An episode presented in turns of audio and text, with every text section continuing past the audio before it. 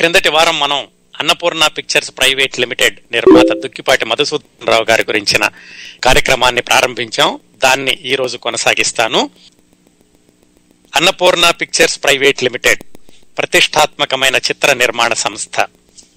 దాదాపుగా ముప్పై సంవత్సరాల పాటు ఇరవై రెండు సినిమాలు నిర్మించి అందులో అత్యధిక శాతం విజయవంతం సాధించినటువంటి చిత్ర నిర్మాణ సంస్థ. అన్ని విజయాలు సాధించాలంటే అలాంటి సంస్థను నడిపే సారథి ఆయన నేపథ్యం ఏమిటి? ఆయన జీవన విధానం ఎలాంటిది? ఆయన సినిమాల్లో ఎలా ప్రవేశించారు? ఆయన విజయ రహస్యాలు ఏమిటి? ఇలాంటి వాటిని గురించి మనం క్రిందటి వారం మాట్లాడుకోవడం మొదలుపెట్టాం. ఒకసారి శ్రోతల్లో ఎవరికైనా అన్నపూర్ణ పిక్చర్స్ ప్రైవేట్ లిమిటెడ్ అంటే గనక వెంటనే స్ఫురించకపోతే కొన్ని సినిమా పేర్లు చెప్తే తప్పనిసరిగా గుర్తొస్తుంది. దొంగరాముడు తోడికోడళ్ళు మాంగల్య బలం వెలుగు నీడలు ఇద్దరు మిత్రులు చదువుకున్న అమ్మాయిలు డాక్టర్ చక్రవర్తి ఆత్మగౌరవం పూలరంగడు ఆత్మీయులు ఇత్యాదిగా అన్నీ కూడా విజయవంతమైన చిత్రాలే కొన్ని తప్ప. వాటి సారథి దుక్కిపాటి మధుసూదన్ రావు గారు. క్రిందటి వారం ఏం చెప్పుకున్నామో ఒకసారి క్లుప్తంగా పునశ్చరణ చేసుకుందాం. దుక్కిపాటి మధుసూదన్ రావు గారు గుడివాడ దగ్గర ముదినేపల్లి అనే ఒక మాదిరి టౌన్ ఉందండి. దానికి అతి దగ్గరలో ఉన్న పెయ్యేరు అనే ఊళ్ళో పుట్టారు. పర్వాలేదు బాగా మంచి భూస్వాములే. ఆయన ఇంటర్మీడియట్ అయ్యాక మెడిసిన్ చదువుతాం అనుకుని ఒక రెండు సంవత్సరాలు చదవలేదు. ఎందుకంటే వాళ్ళ నాన్నగారు అనారోగ్య రీత్యా వ్యవసాయం చేశారు. ఆ తర్వాత మచిలీపట్నంలో డిగ్రీ చేత కానీ ఆ తర్వాత చదువు కొనసాగించలేదు. ఆ డిగ్రీ చేసేటప్పుడే ఆయనకి నాటక సంస్థల నిర్వహణతో పరిచయం ఏర్పడింది. అంటే డ్రమటిక్ అసోసియేషన్ని ఆయనకి సెక్రటరీగా ఉన్నారు ఆ కాలేజీలో. ఆ విధంగా ఆయనకు నాటకాలతోటి పరిచయం ఏర్పడింది. ఆయన రచయిత కాదు నటుడు కాదు దర్శకుడు కాదు కేవలం నిర్వహణ. అది అయిపోయాక ఇంటికి వచ్చి వ్యవసాయం చేస్తుండగా రోజు ఆయన ముదినేపల్లి వెళ్ళేవాళ్ళు అక్కడ ఎక్సెల్షియర్ క్లబ్ అని ఆ క్లబ్ యొక్క నాటక విభాగాన్ని ఈయన చూసి వాళ్ళు జానపద నాటకాలు వేస్తుంటే ఈ జానపదాలు ఎన్ని రోజులు వేస్తారు? సాంఘికాలు వెయ్యండి అని ఆయన వాళ్ళకి సలహా ఇచ్చి వాళ్ళకి ఒక స్క్రిప్ట్ రాయడానికి కూడా ఆయనే సహకారం అందించి ఆశాజ్యోతి అనే నాటకాన్ని రాయించి ఆయన కొత్త విధానాలతోటి ఆ నాటకాన్ని ఆడించడం మొదలుపెట్టారు. ఆ నాటకంలో వేసేటటువంటి హీరోయిన్గా వేసే అబ్బాయి అతను పెద్దవాడైపోవడంతో కొత్త హీరోయిన్ కావాలని హీరోయిన్ అంటే అమ్మాయి కదా ఆ రోజుల్లో అబ్బాయిలే వేసేవాళ్ళు. వెతుకుతుంటే వాళ్ళకి గుడివాడలో ఒక కుర్రాడు కనిపించాడు. పదిహేడు పద్దెనిమిది సంవత్సరాలు ఉంటాయి. ఆడవేషాలు బాగా వేస్తున్నాడు. అతన్ని తీసుకొచ్చి నెలకి ఎనిమిది రూపాయలు పది రూపాయల కాంట్రాక్ట్ మీద తీసుకొచ్చి ఆయనతోటి ఈ ఆశాజ్యోతి నాటకం వేయించడం మొదలుపెట్టారు. ఆ కుర్రాడిని చూసి చాలా కొత్త హీరోయిన్ అని ఆయనకి స్వీట్ నైటింగేల్ అని బిరుదు కూడా ఇచ్చారు. అంత చిన్న వయసులోనే చక్కటి స్త్రీ పాత్రలు వేస్తున్నాడని. ఆ కుర్రాడి అక్కినే నాగేశ్వరరావు. అక్కినే నాగేశ్వరరావు వీళ్ళ నాటక సమాజంలోకి వచ్చాక దానికి కొత్త ఊపిరి వచ్చి మరో రెండు కొత్త సాంఘిక నాటకాలు రాయించి వాటిని కూడా ప్రదర్శించడం మొదలుపెట్టారు. ఇలా సమయం సాగుతోంది. ఇదంతా కూడా ఇప్పుడండి పంతొమ్మిది వందల నలభై ప్రాంతాల్లోనమాట అంతవరకు క్రిందటి వారం మాట్లాడుకున్నాం ఈ వారం అక్కినే నాగేశ్వరరావు గారి సినిమాల్లోకి ఎలా వెళ్ళారు? ఎందుకంటే అక్కినే నాగ దుక్కిపాటి మధుసూదనరావు గారి గురించి మాట్లాడుకున్నప్పుడు అక్కినే నాగేశ్వరరావు గారి గురించి తప్పనిసరిగా మాట్లాడుకోవాలి. వాళ్ళిద్దరు వాళ్ళిద్దరి జీవితాలు కూడా అవినాభావంగా సాగినాయి. దాదాపుగా అక్కినే నాగేశ్వరరావు గారు దుక్కిపాటి మధుసూదన్ రావు గారి నాటక సమాజంలోకి వచ్చిన దగ్గర నుంచి తర్వాత దుక్కిపాటి గారి సినిమాల్లోకి వెళ్ళడం సినిమాలు నిర్మించడం ఇవన్నీ కూడా ఇద్దరు కూడా కలిసి సాగింది కాబట్టి ఒకరి గురించి మాట్లాడుకున్నప్పుడు రెండో వాళ్ళ గురించి మాట్లాడుకోకుండా ఉండలేం. అందువల్ల ఈరోజు అక్కినే నాగేశ్వరరావు గారి సినిమాల్లోకి వెళ్ళడం దుక్కిపాటి మధుసూదన్ రావు గారు ఆయన్ని సినిమాల్లో స్థిరపరచడానికి దుక్కిపాటి మధుసూదన్ రావు గారు చేసినటువంటి ప్రయత్నాలు ఆ తర్వాత ఈయన సినిమాల్లోకి ఎలా వెళ్ళారు చిత్ర నిర్మాణ సంస్థను ఎలా మొదలుపెట్టారు? దాంట్లో ఉత్తమాభిరుచి గల చిత్ర చిత్రాల నిర్మాణానికి పునాది ఎలా వేశారు? అంతవరకు ఈరోజు తెలుసుకుందామండి. ఈ రోజుతో ఈ కార్యక్రమం ముగుస్తుంది. ఎందుకంటే వాళ్ళ ఒక్కొక్క సినిమా గురించి చాలా వివరంగా చాలాసేపు మాట్లాడుకోవచ్చు. ఆ విధంగా అక్కినే నాగేశ్వరరావు గారిని ఈయన తీసుకురావడం ఎక్సెల్ షేర్ క్లబ్లో ఆయనతో నాటకాలు వేయించడం ఆయన హీరోయిన్ వేషాలు వేస్తున్నారు. ఇలా ఒక మూడు సంవత్సరాల పాటు చాలా అద్భుతంగా వాళ్ళ ప్రయాణం సాగింది. నాటకాలన్నీ కూడా ఎక్సెల్ షేర్ క్లబ్ వేసే నాటకాలన్నీ కూడా కేవలం గుడివాడ చుట్టుపక్కలే కాకుండా గుంటూరు పాలకొల్లు విజయనగరం లాంటి దూర ప్రదేశాలకు కూడా వీళ్ళని ఆహ్వానించి వీళ్ళతో నాటకాలు వేయించడం వీళ్ళ ప్రొఫెషనలిజం అందరికీ నచ్చడం చాలా మంచి పేరు తెచ్చుకుంది ఆ ఎక్సెల్ షేర్స్ క్లబ్ అనేది. వీళ్ళ దగ్గర నాటకాలు వేస్తుండగానే అక్కినే నాగేశ్వరరావు గారి అన్నయ్య గారు ఒకసారి అక్కినే నాగేశ్వరరావు గారిని సినిమాల్లో చేర్పిద్దామని ఆయన కొల్హాపూర్ అని అక్కడ తీసుకెళ్ళారు. అప్పట్లో మద్రాసులోను కలకత్తాలోను మహారాష్ట్రలోని కొల్హాపూర్లోను సినిమా నిర్మాణం జరుగుతూ ఉండేది. ఆ కొల్హాపూర్లో ధర్మపత్ని అని భానుమతి గారి మూడో సినిమా. ఆ సినిమా షూటింగ్ జరుగుతోందని ఎవరి ద్వారానో రికమెండేషన్ పట్టుకుని వాళ్ళ అన్నయ్య గారు అక్కినే నాగేశ్వరరావుని తీసుకుని అక్కడికి వెళ్ళారు. అప్పటికి ఆయన వయసు పదహారు సంవత్సరాలు పదహారు పదిహేను పదహారు సంవత్సరాల వయసు అక్కడికి వెళ్ళి అక్కడ పి పుల్లయ్య గారు ఆ చిత్ర దర్శకుడు. ఆయనకి రికమెండేషన్ చూపించారు. ఈ కుర్రాన్ని చూసి అటు ఇటు కాకుండా ఉన్నాడు. మరీ చిన్నపిల్లడు కాడు మరీ పెద్ద పిల్లడు కాదు. సరే ఇంత దూరం వచ్చారు కదా అని ఆ సినిమాలో ఏదో బాలానందం అని పిల్లలందరూ కలిసి వేసేటటువంటి చిన్న ఒక రెండు మూడు సీన్లు ఏదో ఉంటుంది. ఉంటే దాంట్లో ఒక చిన్న పాత్ర వేయించారు. అది అవగానే మళ్ళీ వెనక్కి వచ్చేసి ఎక్సెల్షర్ క్లబ్లో వీళ్ళు కొనసాగడం మొదలుపెట్టారు. రికార్డుల పరంగా చెప్పుకోవాలంటే సరిగ్గా అక్కినే నాగేశ్వరరావు గారి మొట్టమొదటి సినిమా ఆ ధర్మపత్ని అనమాట అది పెద్ద లెక్కలోకి రాలేదు ఆ తర్వాత అవకాశాలు కూడా రాలేదు. వెనక్కి వచ్చేసి మళ్ళీ దుక్కిపేట మధుసూదనరావు గారితో ఈ నాటకాలు వేయించడం కొనసాగింది. ఆయన ఎంతగా అక్కినే నాగేశ్వరరావు గారిని చూసుకునే వాళ్ళంటే ఈ కుర్రాడికి చాలా భవిష్యత్తు ఉంది ముందులో పైకొస్తాడు అని ఆయన చాలా జాగ్రత్తగా చూసుకుని అన్ని జాగ్రత్తలు చెబుతూ ఉండేవాళ్ళు. ఏమిటి సోడా తాగొద్దు కంఠం పాడైపోతుంది కిళ్ళి వేసుకోకూడదు నాలుక బండబారిపోతుంది అని చాలా జాగ్రత్తలు చెప్పి ఆయన నట జీవితాన్ని ఒక వరవదిలో ఒక పద్ధతిలో పెట్టారు. మామూలుగానే పద్ధతి గల మనిషి అక్కిన నాగేశ్వరరావు ఈయన మరికొంత ఆయనకి గైడెన్స్ కూడా మొదలు పెట్టారు. అందుకనే అక్కినే నాగేశ్వరరావు గారు ఇంటర్వ్యూలో చెప్పుకున్నారు ఒకసారి నాకు ఆ ఎక్సెల్షర్ క్లబ్ అనేదే middle school high school college university అన్నీ కూడా అదే అయ్యింది నాకు అంటారు. ఎందుకంటే ఆయన విడిగా స్కూల్లో చదువుకోలేదు. ఇక్కడే అన్నీ నేర్చుకున్నారు. దుక్కిపాటి మధుసూదనరావు గారి సాహచర్యంలోనే ఆయన వ్యక్తిత్వాన్ని కూడా అలా పెంపొందించుకున్నారు. నాగేశ్వరరావు గారిలో ఆయనకి బాగా నచ్చింది ఏంటంటే ఏదైనా తెలియకపోతే అడిగి తెలుసుకుని వివరంగా దాన్ని మళ్ళా గుర్తుపెట్టుకుంటూ ఉంటారు. ఆ ఉత్సాహం ఉత్సుకత కాకుండా పెద్దవాళ్ళ పట్ల వినయం విధేయత పని మీద శ్రద్ధ ఇవన్నీ ఉన్నాయి. ఈ కుర్రాడు పైకి వస్తాడు అని మధుసూదన్ రావు గారు ఆ కుర్రాడి మీద కేంద్రీకరించడం మొదలుపెట్టారు. ఇలా క్లబ్ నడుస్తూ ఉండగా అలాగే ఇంకొక విషయం కూడా చెప్పుకున్నాం. ఈ క్లబ్ని ముదిరేపల్లి నుంచి గుడివాడకి మార్చారు అని.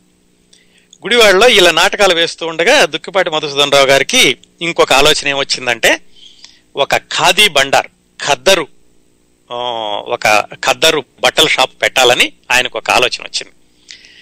ఆయన బాల్యం గురించి మాట్లాడుకున్నప్పుడు చెప్పుకున్నాం ఆయనకి గాంధేయ విధానాల వైపు ఎక్కువగా ఆకర్షితులయ్యేవారు కాంగ్రెస్ అంటే అభిమానం అని. అందువల్ల కానీ ఎలాగైనా కానీ ఆయన ఒక ఖాదీ భాండార్ పెడదామని జవహర్ ఖాదీ భాండార్ అనే పేరుతోటి ఒక కొట్టు పెట్టారు గుడివాళ్ళం దాంట్లో కూడా నాగేశ్వరరావు గారికి భాగస్వామ్యం ఇచ్చారు. ఆయన దగ్గర వంద రూపాయలు నాగేశ్వరరావు గారు పెట్టుబడి పెడితే దానికి దాంట్లో ఆయనకి ఆరు పైసలు వాటా ఇచ్చారట. అలా మూడు సంవత్సరాల కిందట ఏదో కుర్రాడు గుడివాడలో రిహార్సల్లో చూసి తీసుకొచ్చి నాటకాలు వేయించడానికి వచ్చిన కుర్రాడు. ఈయనకి వ్యాపారంలో భాగస్వామి కూడా అయ్యాడు మూడు సంవత్సరాల తర్వాత. ఆ షాపు ఎంత ప్రసిద్ధి చెందిందంటే ఆ రోజుల్లో ఎవరైనా రాజకీయ నాయకులు గుడివాడ వైపు కానీ ఆ కృష్ణా జిల్లా వైపు రావడం తంటస్థిస్తే వీళ్ళ షాపుకే వచ్చి ఖద్దరు కొనుక్కుంటూ ఉండేవాళ్ళట. ఈ విధంగా దుక్కిపాటి మధుసూదన్ రావు గారికి మూడు వ్యాపకాలు. ఒకటి ఎక్సెల్షియర్ నాటక సమాజం రెండోది ఖాదీ బండార్ మూడోది అక్కినే నాగేశ్వరరావు. ఈయన్ని ఎలాగైనా పైకి తీసుకురావాలి ఈయన్ని ఇంకా మంచి స్థితిలోకి తీసుకువెళ్ళాలి. ఇట్లా ఈ మూడు వ్యాపకాలు ఆఫ్ కోర్స్ ఆయన వ్యవసాయం ఎలాగో ఉంది ఊళ్ళోను పెయ్యేరులో అది కూడా చేసుకుంటూ కాలం ఇలా గడుస్తూ ఉండగా మూడు సంవత్సరాల తర్వాత అంటే పంతొమ్మిది వందల నలభై నాలుగులో అక్కినే నాగేశ్వరరావు గారి అన్నయ్య గారు ఒకసారి వచ్చి దుక్కిపాటి మధుసూదనరావు గారి దగ్గరికి ఏమండి మా వాడికి సినిమాల్లో అవకాశం వచ్చింది. అప్పుడు మూడేళ్ళ క్రితం వెళ్ళి వచ్చేసాను కదా దానికంటే ఇప్పుడు మంచి అవకాశం వచ్చింది. ఘంటసాల బలరామయ్య గారని ఆయన మా వాడిని చూశారట తెనాలి వెళ్ళొస్తుంటే నాటకాలు వేసి వస్తుంటేను ఆయన నాటకాల్లోకి వస్తావా? అని అడిగారు.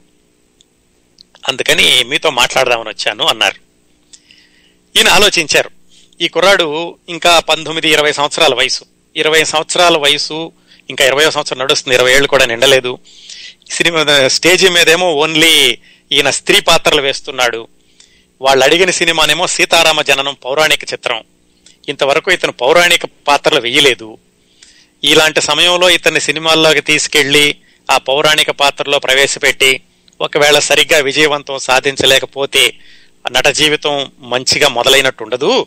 కొన్ని సంవత్సరాలు ఆగి ఇతను స్టేజీ మీద మళ్ళా మగవేషాలు వేశాక ఒక సాంఘిక చిత్రంతో వెళితే బాగుంటుంది అని ఆయనకు ఒక ఆలోచన వచ్చింది. కాకపోతే ఏమిటంటే అవకాశం వచ్చింది కదా వచ్చిన అవకాశాన్ని ఇప్పుడు కాదనుకుంటే మళ్ళా భవిష్యత్తులో ఎప్పుడు వస్తుందని ఇంకో ఆలోచన. ఇంకోవైపు అకిన నాగేశ్వరరావు వెళ్ళిపోతే మరి ఎక్సెల్షియర్ నాటక సమాజం ఏమవుతుందని ఇంకో ఆలోచన. ఇవన్నీ ఇలా ఉండగా వీళ్ళ నాటక సమాజంలో ప్రముఖ పాత్ర పోషిస్తున్న పెండియాల నాగేశ్వరరావు ఆయన కూడా అప్పటికి సినిమాల్లోకి వెళ్ళిపోయారు సంగీత దర్శకుడిగా. ఆయన వెళ్ళిపోయాడు ఇప్పుడు ఈ నాగేశ్వరరావు వెళ్ళిపోతే నాటక సమాజం ఏమవుతుంది? తర్వాత అసలు నాగేశ్వరరావుకి అవకాశాలు అలా ఉంటాయి? ఇది పౌరాణిక చిత్రం కాబట్టి ఇన్ని ఆలోచనలతో ఉండగా ఆ నాగేశ్వరరావు గారికి కూడా ఇన్ని రకాల ఆలోచనలు చెప్పారు చాలా మంది జాగ్రత్తగా ఆలోచించుకో వెళ్ళే ముందు నాటకాలు శుభ్రంగా వేసుకుంటున్నావు అక్కడికి వెళ్ళి ఆ సినిమాల్లో గనక సరిగా మరి అవకాశాలు రాకపోతే మళ్ళీ వెనక్కి రావాల్సి వస్తుంది. అప్పజయం పా ఆయనకి చెప్తున్నారు. ఇలా అందరూ ఆలోచిస్తూ చిట్ట చివరికి మధుసూదన్ రావు గారికి చెప్పారు. చిట్ట చివరి నిర్ణయం మీదేనండి. మీరేం చెప్తే మీరేం మాట చెప్తే ఆ మాట చేస్తాం మేము. మీరు చెప్పండి అన్నారు. ఆయన మేకప్ మ్యాన్ ఒక ఆయన ఉండేవాడు మంగయ్య గారిని. ఆయన్ని కూడా సలహా అడిగి చిట్ట చివరికి అక్కినే నాగేశ్వరరావు గారిని మద్రాసు పంపించడానికే నిర్ణయించుకున్నారు దుక్కిపాటి మధుసూదన్ రావు గారు. ఆ నాటక సమాజంలో వాళ్ళందరూ వచ్చి అడిగారు ఏమండి మరి ఈయన కూడా పంపించేస్తున్నారు? ఆల్రెడీ ఒక నాగేశ్వరరావు వెళ్ళిపోయాడు. ఈయన కూడా వెళ్ళిపోతే మరి మన నాటక సమాజం ఎలా నడుస్తుంది అని మీరు నాటక సమాజం గురించి ఆలోచించటం లేదు అని అది మధుసూదన్ రావు గారి మీద అభాండాలు వేయడం మొదలు పెట్టారు ఆయన చెప్పారు ఏమండి నాటక సమాజాన్ని మనం ఏదో కాలక్షేపం కోసం నడుపుతున్నాము. ఇందులో ఉన్న వాళ్ళకి అవకాశాలు వస్తే కనుక వెళ్ళొద్దు అని ఆపేయడానికి మనకు హక్కు లేదు. వాళ్ళ భవిష్యత్తు వాళ్ళు చూసుకోవాలి. పైగా మన నాటక సమాజంలో వేసి సినిమాల్లోకి వెళ్ళి పేరు తెచ్చుకుంటుంటే మనకే మంచిదే కదా. మన నాటక సమాజానికి వాళ్ళు సహాయం చేస్తారు అని ఇలాగో ఏదో సర్ది చెప్పి వాళ్ళ వాళ్ళకి మొత్తానికి నాగేశ్వరరావు గారిని మద్రాసు పంపించడానికి నిర్ణయించుకున్నారు. అయితే ఇంకొకటి ఏం ఆలోచించారంటే సరే మొట్టమొదటిసారిగా సినిమాల్లోకి వెళ్తున్నారు. ఈ నాటక సమాజం కూడా కుంటుపడకుండా ఉండడానికని ఇరవై రోజులు ఆయన మద్రాసులో సినిమాల్లో వేసేటట్టు ఆ తర్వాత పది రోజులు వెనక్కి వచ్చి మళ్ళీ నాటకాల్లో వేసేటట్టు ఇలా మాట్లాడదాం అనుకుని మధుసూదన్ రావు గారు నాటక సమాజంలో మిగతా వాళ్ళకు కూడా చెప్పారు. మీరు కంగారు పడకండి ఈ విధంగా నేను ఒక ఒప్పందం చేసుకుని వస్తాను అని. అలా అన్ని సమకూర్చుకుని అన్ని విషయాలు సంప్రదించుకుని పంతొమ్మిది వందల నలభై నాలుగు మే ఏడో తారీఖున అక్కినే నాగేశ్వరరావు గారిని తీసుకుని దుక్కిపాటి మధుసూదన్ రావు గారే మద్రాసు వెళ్ళారు మొదటిసారిగా. అక్కడికి వెళ్ళారు. అది మొట్టమొదటిసారిగా మద్రాసు మంచి సినిమా ప్రయత్నాల కోసం వెళ్ళింది అనమాట నలభై నాలుగు మే ఎనిమిది అంటే మర్నాడు మధ్యాహ్నం రెండింటికి ఘంటసాల బలరామయ్య గారి ఆఫీస్లో వీళ్ళు జట్కా బండి దిగారు. కుర్రబళ్ళే కదా ఆ రోజుల్లో. ఇది నలభై నాలుగు అంటే దాదాపుగా డెబ్బై సంవత్సరాల క్రిందట అనమాట అది మొట్టమొదటిసారిగా వాళ్ళు అడుగు అడుగుపెట్టిన క్షణం అన్నమాట. ప్రతిభ ఆఫీస్ అంటారు. వాళ్ళ ఘంటసాల బలరామయ్య గారి చిత్ర నిర్మాణ సంస్థ పేరు ప్రతిభ పిక్చర్స్. అక్కడికి వెళ్ళారు. ఇంకొక విషయం అండి. ఘంటసాల బలరామయ్య గారు అంటే ఎవరంటే మీరు ఇప్పుడు తమన్ అని ఒక సినిమా సంగీత దర్శకుడు ఉన్నాడు కదా దూకుడు ఇలాంటి కిక్ ఇలాంటి సినిమాలకనే సంగీతం చేస్తున్నాడు. వాళ్ళ తాతగారు అన్నమాట ఈ ఘంటసాల బలరామయ్య గారు. ఆ ఘంటసాల బలరామయ్య గారే అక్కినే నాగేశ్వరరావు గారికి మొట్టమొదటిసారిగా సీతారామ జననం అనే సినిమాలో పెద్ద పాత్ర ఇచ్చింది. వాళ్ళ ఆఫీస్కి వెళ్ళారు వాళ్ళ ఆఫీస్కి వెళ్ళి ఆయన చెప్పారు దుక్కిపాటి మధుసూదనరావు గారు ఇలా కుర్రవాడు ఆల్రెడీ మా నాటకాల్లో వేస్తున్నాడండి మీకు తెలుసు కదా. మరి నేను ఇక్కడికి పంపిస్తున్నాం కాబట్టి ఒక ఒప్పందం చేసుకుందాం. ఇరవై రోజులు మీరు సినిమాలకి వాడుకోండి పది రోజులు మాకు వెనక్కి పంపించండి మా నాటకాల్లో వేస్తాడు అని ఒప్పందం కూడా రాసుకున్నాక అక్కినే నాగేశ్వరరావు గారికి ఆయనకి శుభాకాంక్షలు చెప్పి బాబు నువ్వు జాగ్రత్తగా సినిమాల్లో మంచి పేరు తెచ్చుకుని పైకి రా అని ఆయన అక్కడ వదిలేసి దుక్కిపాటి మధుసూదన్ రావు గారు వెనక్కి వచ్చారు. అలా మొదలైందండి. అసలు దుక్కిపాటి మధుసూదన్ రావు గారికి సినిమాలతోటి పరిచయం అన్నది అక్కినే నాగేశ్వరరావు గారి ద్వారా జరిగిందనమాట మొట్టమొదటిసారిగా ఆయన సినిమా వాళ్ళని చూడడం కానీ సినిమా ఆఫీస్కి వెళ్ళడం కానీ అదే మొదలు. ఆ విధంగా అక్కినే నాగేశ్వరరావు గారి ప్రస్థానం కూడా సినిమాల్లో సీతారామ జననంతో మొదలైంది. వెనక్కి వచ్చేసరికి వాళ్ళ నాటక సమాజం ఎలా ఉందంటే సినిమా వదిలేశాక థియేటర్ ఎలా ఉంటుందండి? ఖాళీగాను అలాగే రైలు వెళ్ళిపోయాక ప్లాట్ఫామ్ ఎలా ఉంటుంది? స్కూల్ బెల్లు కొట్టేశాక హై స్కూల్ క్లాస్ రూమ్లు ఎలా ఉంటాయి? అలా ఉంది నాటక సమాజం. ఎందుకంటే ఇద్దరు నాగేశ్వరరావు వెళ్ళిపోయారు. అటు పెండియాల నాగేశ్వరరావు ఇటు అక్కినే నాగేశ్వరరావు వెళ్ళిపోయాడు. రెండు కళ్ళు వెళ్ళిపోయినట్టుగా ఉంది. మిగతా వాళ్ళు కూడా అంత ఉత్సాహంగా లేరు. సరే ఈయనకి దుక్కిపాటి మధుసూదన్ రావు గారు ఎలాగో ఆ ఖాదీ బండార్ ఉంది గుడివాడలో ఆ షాప్ నడుపుకుంటూ ఆయన వ్యవసాయం చూసుకుంటూ ఈ నాటక సమాజాన్ని ఏం చేద్దామని ఆలోచిస్తున్న రోజుల్లో ఆయనకి ఇంకొక ఆహ్వానం వచ్చింది దుక్కిపాటి మధుసూదన్ రావుకి ఎక్కడి నుంచి అంటే ఈయన కాలేజీలో చదువుకునేటప్పుడు ఈయన క్లాస్మేట్ ఒక ఆయన ఉండేవాడు ఎంఆర్ అప్పారావు అని నూజివీడు జమీందారు గారి వంశానికి చెందిన ఆయన. ఆయనకి కూడా కళలంటే చాలా ఆసక్తి. ఆయన బందర్లో ఆంధ్ర నాటక కళా పరిషత్ అని దానికి అధ్యక్షుడిగా ఎన్నికయ్యాడు ఆయన ఆ రోజుల్లోనండి ప్రతి ఊళ్ళోనూ మచిలీపట్నం తెనాలి విజయనగరం రాజమండ్రి గుడివాడ అన్ని చోట్ల కూడా ఈ నాటక సమాజాలు ఎక్కువగా ఉండేవి కుర్రాళ్ళందరూ కలిసి ఒక నాటక సమాజాన్ని ఏర్పరచుకుని నాటకాలు వేస్తూ ఉండేవాళ్ళు. ఎందుకంటే టీవీలు అసలు లేవు. రేడియో మాత్రం ఉండేది. సినిమాలు కూడా అప్పుడప్పుడే కొత్తగా వచ్చినాయి కాబట్టి టాకీ సినిమాలు ఇంకా వాటి ప్రభావం నాటకాలను మింగేయలేదు. అలాంటి నాటక సమాజాల్లో ఒకటి మచిలీపట్నంలో ఉన్నటువంటి ఆంధ్ర నాటక కళా పరిషత్. బందర్లో నాలుగైదు ఉండే ఇండియన్ డ్రమటిక్ అసోసియేషన్ అని ఇంకొక మంచి నాటక సంస్థ దానికి డివి సుబ్బారావు గారిని ఆయన నడుపుతుండేవాడు. దాని ద్వారా పెంగళి నాగేంద్రరావు గారి సినిమాల్లోకి వచ్చారు. ఆ విశేషాలు ఇంతకు ముందు మాట్లాడుకున్నాం మనం. సరే ఈ ఆంధ్ర నాటక కళా పరిషత్కి ఎంఆర్ అప్పారావు గారు అధ్యక్షుడు అధ్యక్షుడయ్యాడు. ఆయనకి తెలిసింది ఈయన క్లాస్మేటే కదా దుక్కిపాటి మధుసూదన్ రావు గారు? ఈయన గుడివాడలో ఉన్నారు. ఆయన నాటక సమాజం కూడా కొంచెం కుంటుపడేటట్టుంది. ఆయన్ని మన నాటక సమాజానికి పిలిస్తే బాగుంటుంది. ఆయన ద్వారా ఈ నాటక సమాజంలో కొంచెం కొత్త కొత్త కార్యక్రమాలు చేయొచ్చు అని ఆయన దుక్కిపాటి మధుసూదన్ రావు గారిని తన ఆంధ్ర నాటక కళా పరిషత్తులో ఒక జాయింట్ సెక్రటరీగా ఉండమని ఆయన ఆహ్వానించారు. ఈయనకు కూడా ఏమనిపించిందంటే సరే ఎలాగో ఎక్సెల్షర్ క్లబ్ కూడా సరిగా నడవడం లేదు. అలా ఉంటే ఆ నాటక సమాజంలో కొంచెం యాక్టివ్గా ఉండొచ్చు అని ఒప్పుకున్నారు. ఒప్పుకుని ఆంధ్ర నాటక కళా పరిషత్లో జాయింట్ సెక్రటరీగా ఉన్నారు ఎంఆర్ అప్పారావు గారు దానికి ప్రెసిడెంట్. ఇలా దుక్కిపాటి మధుసూదనరావు గారి కార్యక్రమాలు ఇలా ఉండగా అక్కడ మద్రాసులో అక్కినే నాగేశ్వరరావు గారు ఏం చేస్తున్నారో చూద్దాం. ఆయన మొదటి సినిమా అయ్యింది సీతారామ జననం. పర్వాలేదు కుర్రాడు బాగానే ఉన్నారు కానీ మరీ విపరీతంగా అందరూ మెచ్చేసుకుని బ్రహ్మాండమైన సినిమా చాలా చక్కటి నటుడు అట్లా బ్రహ్మాండమైన పేరేం రాలేదు. అలాంటప్పుడు మరి రెండో సినిమా ఏమిటి? రెండో సినిమా వస్తే కానీ నిలదొక్కుకోవడానికి ఉండదు. ఆ రెండో సినిమా ఏమిటనేది ఆలోచనలు కూడా దుక్కిపాటి మోసనరావు గారే చేస్తూ ఉండేవాళ్ళు.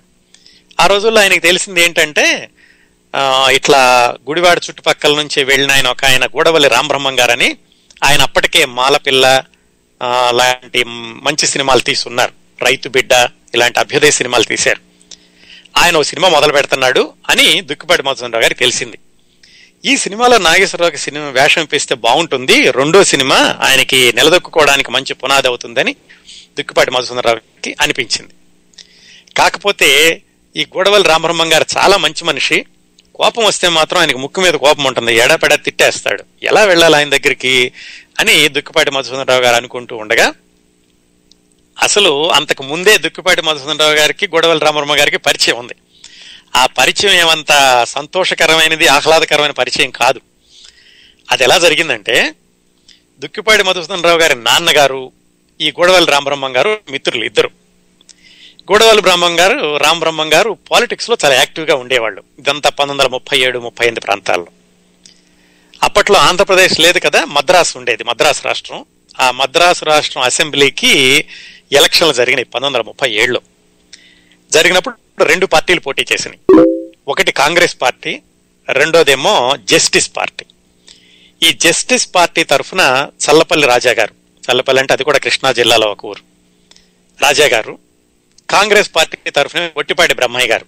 ఆయన కూడా చల్లపల్లి దగ్గరే ఘంటసాల అని ఆ ఊరు అయింది. వాళ్ళిద్దరూ పోటీ చేశారు. ఈ జస్టిస్ పార్టీ చల్లపల్లి రాజా గారికి ఏమో గోడవల్లి బ్రహ్మ రామబ్రహ్మం గారు ప్రచారం చేయడం మొదలుపెట్టారు. ప్రచారం చేస్తూ వాళ్ళు గుడివాడ ముదినేపల్లి వచ్చినప్పుడు వాళ్ళ సభల్లో ఈ దుక్కిపాటి మధుసూదన్ రావు వాళ్ళ మిత్రులు కలిసి అల్లరి చేశారు. ఎందుకంటే వీళ్ళు కాంగ్రెస్ పార్టీ. వాళ్ళు వచ్చింది జస్టిస్ పార్టీ. అది గమనించిన గూడవల్లి రామబ్రహ్మం గారు వాళ్ళ నాన్నగారి దగ్గరికి వెళ్ళి ఏమయ్యా మీ వాడు ఇలా అల్లరి చేశాడు మా సభల్లోకి వచ్చి ఎంత కాంగ్రెస్ అయితే మాత్రం వాళ్ళ సభలు వాళ్ళు చూసుకోవాలి కానీ మా సభల్లో అల్లరి చేయడం అని వాళ్ళ అబ్బాయి గురించి కంప్లైంట్ కూడా చేశారు. అలా ఎప్పుడో ఒక ఏడెనిమిదేళ్ళ క్రితం ఆయన పరిచయం ఉంది. అంత గుర్తుపెట్టుకున్నారా లేదో ఈయనకైతే తెలియదు కానీ మొత్తానికి గూడవల్లి బ్రాహ్మ రామబ్రహ్మం గారు అంటే తెలుసు దుక్కిపాడి మధుసూదనరావు గారికి. ఆయన అనుకున్నారు ఎట్లాగైనా సరే ఈ అవకాశం అక్కినే నాగేశ్వరరావుకి వచ్చేలాగా చేయాలి అనుకుంటూ ఉండగా ఆయన ఈ ఖాదీ భాండారు పనుల మీద అటు మద్రాసు తమిళనాడు వెళ్ళారు. మద్రాసు వెళ్ళి తమిళనాడు అనేది లేదు అప్పట్లో మద్రాసు అనేవాళ్ళు.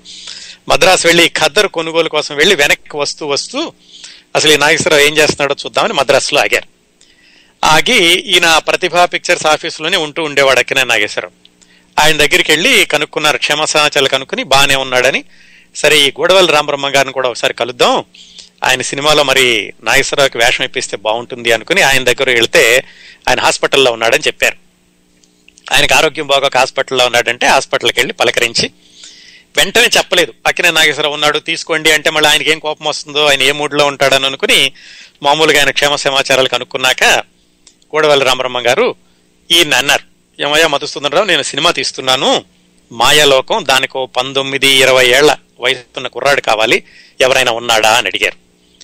అప్పుడు కూడా ఈయనకి ధైర్యం చాలా వెంటనే చెబితే మళ్ళీ ఎక్కడ రివర్స్ అవుతుందో అని సరేనండి నేను కనుక్కుని చెబుతాను అని దుక్కిపాటి మధుసూదనరావు గారు వెనక్కి వచ్చారు వెనక్కి వచ్చాక ఆయన ఉత్తరం రాశారు. గోడవల్లి రామబ్రహ్మం గారికి. ఏమండి కుర్రాడు ఉన్నాడు. మీరు అడిగిన కుర్రాడు మద్రాసులోనే ఉన్నాడు ప్రతిభ వాళ్ళ ఆఫీసులో ఉన్నాడు అతని పేరు నాగేశ్వరరావు. మీరు ఒకసారి అతను చూడండి మీకు సరిపోతాడేమో అని చెప్పి చెప్పనట్టుగా చెప్పారు. ఆ ఉత్తరం అందాక గూడవల్లి రామబ్రహ్మ గారు ప్రతిభ ఆఫీస్కి వెళ్ళి అక్కిన నాగేశ్వరరావు చూశారు. ఆయన అడిగారట ఏమైనా కుర్రాడిని ఎవడో తీసుకొని గుడివాడ నుంచి నాకు సినిమాల్లో కావాలి ఎలా ఉన్నాడు? అంటే ఆయన ఘంటసాల బలరామయ్య గారు కూడా ఈయన్ని పిలిచి ఎక్కడైనా అవసరాన్ని రా రారాబ్బాయి ఎరువు నీకోసం ఇంకో ఇంకొక ఆయన వచ్చాడు సినిమాలు కానీ పరిచయం చేశారు. సరే అతను చూసి ఈయన వచ్చేసాడు. గూడవల్లి రామ్ రామబ్రహ్మం గారు. అక్కినే నాగేశ్వరరావు గారు మళ్ళీ దుక్కిపాటి మధుసూదనరావు గారికి ఒక ఉత్తరం రాశారు. ఏమండి ఇలా ఆయన వచ్చి చూసి వెళ్ళాడు నన్ను. మీరు ఏమైనా కొంచెం ఒక రికమెండేషన్ లెటర్ ఏమైనా ఎవరితో పంపిస్తే కొంచెం స్ట్రాంగ్గా ఉంటుంది. గోడవల్లి రామబ్రహ్మం గారికి చెప్పండి ఆయన తొందరలో మరి వీళ్ళని ఫైనలైజ్ చేసేటట్టున్నాడు అని ఈయనకు ఉత్తరం రాశారు. సరే ఈయనకి ఎట్లాగా ఉంది కదా ఈ అక్కినే నాగేశ్వరరావుని ఎలాగైనా సరే స్థిరపరచాలి దాంట్లో మంచి భవిష్యత్తు ఉండేలాగా చేయాలి ఆయన బాధ్యత ఈయన మానసికంగా తీసుకున్నాడు కాబట్టి దుక్కుపాటి మధుసూదన్ రావు గారు ఏం చేశారంటే ఎవరో మిత్రుల ద్వారా చల్లపల్లి రాజా గారిని కలుసుకుని ఆయనతో ఉత్తరం రాయించుకున్నారు. ఎవరికి? గూడవల్లి రామబ్రహ్మం గారికి. ఇలాగ అక్కిన నాగేశ్వరరావు అనే కుర్రాడు మద్రాసులో ఉన్నాడు. అతన్ని నీ తర్వాత సినిమాలోకి తీసుకో అని ఒక ఉత్తరం రాయించుకుని ఆ ఉత్తరం పంపించారు. ఎవరికి? గూడవల్లి రామబ్రహ్మం గారికి. సరే వెళ్ళింది. ఆ ఉత్తరం కూడా వెళ్ళింది. ఆయన కూడా చూసుకున్నాడు కాబట్టి బాగానే అవుతుందిలే అనుకున్నారు. అనుకుంటూ ఉండగా హఠాత్తుగా ఒకరోజు ఉత్తరం వచ్చింది. దుక్కిపాటి మధుసూదనరావు గారికి. మీరు అర్జెంటుగా మరి మద్రాసు వచ్చేయండి. మేము మాయాలోకం సినిమాకి కాస్టింగ్ అంతా ఫైనలైజ్ చేసుకోవాలి. మీరు రండి అని. ఈయన కంగారు పడేది ఏంట్రా నన్ను రమ్మన్నారు ఏంటి? ఆయన ఆల్రెడీ ఆయన చూసుకుంటున్నాడు కదా. మళ్ళీ నాగేశ్వరరావుతో ఏమైనా గొడవ అయిందా ఏమిటా? అని మొత్తానికి ఈయన వెళ్ళారు. వెళ్ళే ముందు ఇంకోసారి ఏం చేశారంటే ఈయన మళ్ళీ తలపల రాజా గారిని కలిసి ఏమండి ఆయన ఇలా రమ్మన్నారు వెళుతున్నాను అని చెప్పారు. రాజా గారు ఏంటంటే సరే ఇందుకైనా బెటర్ అని ఇంకో ఉత్తరం రాశారు ఈయన గూడవల్లి రామబ్రహ్మ గారు. దుక్కుపాటి మధుసూదనరావు గారు వెళ్ళారు మద్రాసు. వెళ్ళగానే ఆయన ఇంత ఎత్తున లేచారు. ఏమయ్యా నువ్వు నాకు చెప్పావు కుర్రాడు ఉన్నాడని నేను చూస్తున్నాను. ఈలోగా నువ్వు రెండు సార్లు చల్లపల్లి రాజా గారితో ఉత్తరాలు రాయించావు. ఆయన రికమెండేషన్ ఇస్తే కానీ నేను తీసుకోను అనుకున్నావా? అంతా నీ ఇష్టమేనా? నువ్వు ఇంత ఒత్తిడి పెడుతున్నావా నా మీద? మీ వాళ్ళు ఎంత ప్రతిభ ఉంటే మాత్రం నువ్వు నన్ను ఇన్ని విధాలుగా నువ్వు ప్రెషర్ పెట్టడం బాగాలేదు అంతా నీ ఇష్టం అయితే ఇదిగో చేసుకో ఇదిగో కాంట్రాక్టు నువ్వే రాసుకో అయితే నువ్వే నంబర్ వేసుకో నువ్వే మీ వాడిని హీరోగా చేసుకో అంటూ ఆయన పెద్దగా అరవడం మొదలుపెట్టారు. ఈయనకి అర్థం కాలేదు ఎక్కడ పొరపాటు జరిగిందా అని. పొరపాటు ఎక్కడ జరిగిందంటే ఆయన రెండు సార్లు రికమెండేషన్ లెటర్ రాయడంతో ఈయనకి కోపం వచ్చింది గోడవల్లి రామబ్రహ్మం గారికి. సరే మొత్తానికి ఆయన ఒక అరగంట సేపు అంతా ఎక్స్ప్లెయిన్ చేశారు. అలా కాదండి నేను ఒకసారే చెబుదాం అనుకున్నాను. ఆయన రెండు సార్లు రాశారు. నా పాటు లేదు. అయినా కుర్రవాడు నాటకాలు బాగా వేసి సినిమాల్లో కూడా బాగా చేశాడు. మీకైతే బాగుంటుందని చెప్పంటే మొత్తానికి ఆయన సర్దుకుని ఎట్లాగైతే అక్కడ నాగేశ్వరరావు గారికి సంతకం చేశారు అగ్రిమెంట్ మీద. అగ్రిమెంట్ మీద సంతకం చేయించి ఆ రెండో సినిమాకి ఫైనలైజ్ చేశారు. ఇది జరుగుతున్నంతసేపు అక్కినే నాగేశ్వరరావు బయట కూర్చున్నాడు ఆఫీస్లో. బయట చెక్క బెంచి మీద కూర్చున్నాడు. ఏం జరుగుతుందో లోపల ఏం అరుచుకుంటున్నారు కేకలేసుకుంటున్నారు అని. మొత్తానికి ఆ కాంట్రాక్ట్ రాయించి కాంట్రాక్ట్ మీద సైన్ చేశాక బయటకు వచ్చి నాగేశ్వరరావుకి చెప్పి మంచిదే మంచిదయ్యిందయ్యా నీకు రెండో సినిమాకి కూడా ఫిక్స్ అయింది నెలకి ఐదు వందల రూపాయలు చాలా ఎక్కువ ఆ రోజుల్లో ఐదు వందల రూపాయలు జీతం జీతం మీద అక్కినే నాగేశ్వరరావు గారిని ఫిక్స్ చేసుకున్నారు. అయితే కుర్రాడు పొట్టిగా ఉన్నాడు అందులో ఈయన పక్కన వేసేటటువంటి అమ్మాయి రాజమ్మ అని ఆ అమ్మాయి చాలా హైట్ ఉంటుంది. ఆ అమ్మాయి హైట్ కనపడాలంటే కుర్రాడు చిన్న కుర్రాడు కాబట్టి ఇతనికి హై హీల్స్ షూస్ వేస్తే బాగుంటుంది అని చెప్పేసి హై హీల్స్ షూస్ కూడా వేయమని చెప్పి హై హీల్స్ షూస్ వేసి ఆయన్ని ఈ సినిమా ప్రారంభోత్సవం పార్టీకి పిలిచి ఆ హీరోయిన్ పక్కన నుంచోబెట్టి అమ్మాయి కుర్రాడు పర్వాలేదు బాగానే ఉన్నాడు అనుకున్నాక ఆయనకి ఆ సినిమాలో పాత్ర ఖాయిచ్చేశారు ఆ విధంగా అక్కిన నాగేశ్వరరావు గారి రెండో సినిమాకి దుక్కిపాటి మధుసూదనరావు గారు అంత కష్టపడి ఆ సినిమాలో వేషం ఆయనకి వచ్చేలాగా చూశారు. ఆ విధంగా ఆయనకి రెండో సినిమా వచ్చింది. తర్వాత ఇంతవరకు దుక్కిపాటి మధుసూదనరావు గారికి ఇంకా ప్రత్యక్షంగా సినిమా వాళ్ళతో మాట్లాడడం కానీ వాళ్ళతో మాట్లాడడం వాళ్ళ వ్యవహారాల్లో చూడడం ఇలాంటివేమి ఇంకా అలవాటు కాలేదు. ఈయన గుడివాడలో బందర్లో నాటకాలు వేస్తున్నారు. నాగేశ్వరరావు గారి మూలాన వచ్చి ఆయనకైతే రెండో సినిమా అవకాశం కోసం అలా ప్రయత్నించి దాన్ని సఫలం చేసి ఈయన మళ్ళీ వెనక్కి వెళ్ళారు అసలు ఈయనకి డైరెక్ట్గా సినిమా వాళ్ళతో మాట్లాడే అవకాశం ఎప్పుడు వచ్చింది దాన్ని ఎలాగా ఆయన సద్వినియోగం చేసుకున్నారు? ఆయనకు అసలు సినిమా తీయాలన్నటువంటి ఆలోచన ఎందుకు వచ్చింది ఆ విధంగా అక్కినే నాగేశ్వరరావు గారికి రెండో సినిమాలో అవకాశం రావడానికి దుక్కిపాటి మధుసూదనరావు గారు అంత కష్టపడి ఎలాగైతే గోడవల్లి రామబ్రహ్మ గారిని ఒప్పించి ఆ వేషం వచ్చేలాగా చేశారు. రెండో సినిమా షూటింగ్ అక్కడ మొదలైంది. ఈయన వెనక్కి వచ్చేసారు దుక్కిపాటి మధుసూదనరావు గారు వచ్చేసి మళ్ళీ ఈయన ఖాదీ భండార్ ఉంది కదా అది చూసుకుంటున్నారు. అటువైపు బందర్లో ఉన్న నాటక కళా పరిషత్ ఈ రెండు వ్యవహారాల్లో ఉండగా ఒక నెల రోజులు అయింది. సరే ఆ షూటింగ్ బాగానే జరుగుతూ ఉంటుంటుందిలే అనుకున్నారు. ఉంటూ ఉండగా సడన్గా ఒక టెలిగ్రామ్ వచ్చింది స్టార్ట్ ఇమీడియట్లీ అని గూడవల్లి గారి దగ్గర నుంచి. ఈయనకి మళ్ళీ భయం వేసింది. ఇదేంట్రా బాబు కుర్రాడు బాగానే సెట్ అయ్యాడు కదా చేసుకుంటున్నాడు మళ్ళీ ఈయన స్టార్ట్ ఇమీడియట్లీ అన్నాడు ఏమైనా గొడవ జరిగిందా? సినిమాలోంచి ఏమైనా తీసేశాడా ఏమిటి అని ఈయనకి అర్థం కాల. సరే అర్జెంట్గా రమ్మన్నారు కదా అని ఈయన మద్రాసు వెళ్ళారు. వెళ్ళి ముందు నాగేశ్వరరావుని కలిశారు. ఏమయ్యా ఏమైంది? నువ్వు సినిమాలో బాగానే చేస్తున్నావా? మరి గొడవలు రామబ్రహ్మం గారు ఇలా టెలిగ్రామ్ ఇచ్చారు నీకు గొడవ అయిందా ఆయనతోటి అని అడిగారు. ఏమనండి నేను బాగానే చేస్తున్నా నేనైతే కాకపోతే సెట్లో ఆయన నాతో ఏం మాట్లాడలేదు గంభీరంగా ఉంటున్నాడు నేనైతే మరి నా మటుకు నేను వేషం బాగానే వేస్తున్నాను అని అక్కిన నాగేశ్వరరావు చెప్పారు. సరే ఈయనతో మాట్లాడాక ఈయన గోడవల్లి రామబ్రహ్మం గారు ఆఫీస్కి వెళ్ళారు. ఈయన రెడీ అయిపోయారు. ఆయన ఏదో తిడతాడు. మీ వాడిని మీ వాడు ఇలా చేయట్లేడు ఇలా చేయట్లేదు నన్ను తిడతాడు నన్ను తిట్టడానికే పిలిచాడని నేను సిద్ధమై వెళ్ళాడు. తీరా అక్కడికి వెళ్ళేసరికి ఆయన చాలా నవ్వుతూ రావయ్య మధుసూదనరావు వచ్చేవారా లోపలికి రాని లోపలికి పిలిచేసరికి ఆశ్చర్యపడి ఇదేంట్రా బాబు ఈయన తిడతాడు అనుకుంటే ఇంత ఆప్యాయంగా పిలుస్తున్నాడు అని. లోపలికి పిలిచి భలే కుర్రాడయా మీ వాడు ఐఎమ్ వెరీ హ్యాపీ చాలా బాగా చేస్తున్నాడు మీ కుర్రాడు అది చెబుదామని పిలిచాను. కాకపోతే మీ వాడికి ఈ మాట చెప్తే గనక అతనికి మళ్ళా కళ్ళు నెత్తి మీదకి ఎక్కుతాయి అందుకని అతని దగ్గర అనలేదు నేను. బ్రహ్మాండంగా చేస్తున్నాడు మీ వాడు. ఆల్రెడీ ఒక స్కెడ్యూల్ అయిపోయింది. రషెస్ వచ్చినాయి. ఆ రషెస్ మీకు చూపిద్దామని పిలిచాను అని చాలా సంతోషంగా చెప్పాడు. అమ్మయ్య అనుకున్నాడు ఈయన. అనుకుని బయటకు వచ్చి మళ్ళా వాళ్ళ ఆఫీస్కి వెళ్ళి అక్కినే నాగేశ్వరరావు గారిని కారులో ఎక్కించుకుని అప్పుడు గొడవల రామబ్రహ్మ గారు అప్పుడు చెప్పారట రారా అబ్బాయి నువ్వు కారులో ఎక్కు నువ్వు చాలా బ్రహ్మాండంగా చేస్తున్నావు ఆ విషయం అందుకే నీ శ్రేయోభిలాష్ మధుసూదన్ రావు ద్వారా చెబుదామని ఆయన్ని పిలిపించాను పదాన్ని మీకు కూడా చూపిస్తాను ఇంతవరకు ఆయన రష్ వచ్చిందని తీసుకెళ్ళి వాళ్ళిద్దరికీ అది చూపించారు. ఆ విధంగా మొత్తానికి విజయవంతంగా ఎలాంటి విఘ్నాలు లేకుండా ఆ అక్కినే నాగేశ్వరరావు గారి రెండో సినిమా గోడవల్లి రామబ్రహ్మం గారి దర్శక నిర్మాణత్వంలో మాయలోకం. అది బయటకు వచ్చింది బ్రహ్మాండంగా ఆడింది. ఈయనకి చాలా మంచి పేరు వచ్చింది అక్కినే నాగేశ్వరరావుకి ఆ రెండో సినిమాతోటి ఈయన దుక్కుపాటి మసుందరరావు గారు వెనక్కి వచ్చేసాక ఈయనకు ఉన్నటువంటి కార్యక్రమాలు రెండు ఉన్నాయి కదా. ఇటు ఆంధ్ర నాటక కళా పరిషత్ మచిలీపట్నంలో ఎంఆర్ అప్పారావు గారు అధ్యక్షుడు దాన్ని నడిపించడం ఈయన ఖాదీ భండారు ప్లస్ ఆయన వ్యవసాయం కూడా ఉంది.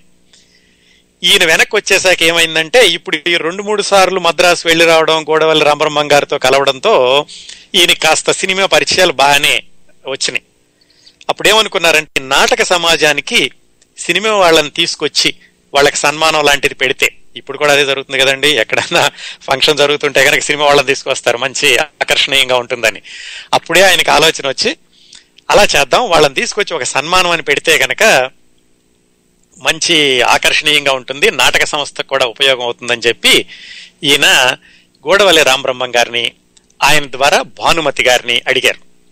ఏమండి మీరు ఇలాగా వస్తే మేము మీకు గుడివాడలోను సన్మానం చేస్తాం మా నాటక సంస్థ తరఫున. మా నాటక సంస్థకు కూడా మంచి పేరు వస్తుంది అని వాళ్ళని అడిగారు.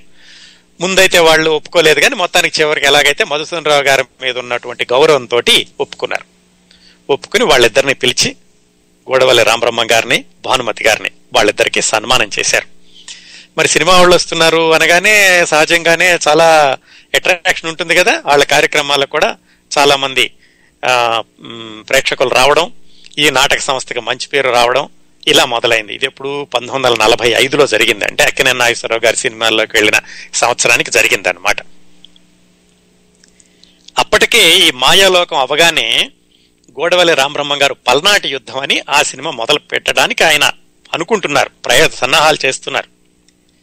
వీళ్ళ సన్మానానికి వచ్చి వెనక్కి వెళ్ళేటప్పుడు ఆయన ఈ సినిమాల్లో పాత్రలకు కావాల్సిన కాస్ట్యూమ్స్ కావాల్సిన బట్టలన్నీ కూడా వీళ్ళ ఖాదీ బండార్లోనే కొని దాదాపుగా ఖాదీ బండార్ అంతా దాంట్లో ఉన్న సరుకు అంతా కూడా ఆయనే కొనేశారు అన్నట్టుగా అది కూడా ఇక్కడే కొనుగోలు చేసుకుని గోడవల్లి రామబ్రహ్మ గారు వెనక్కి వెళ్ళారు.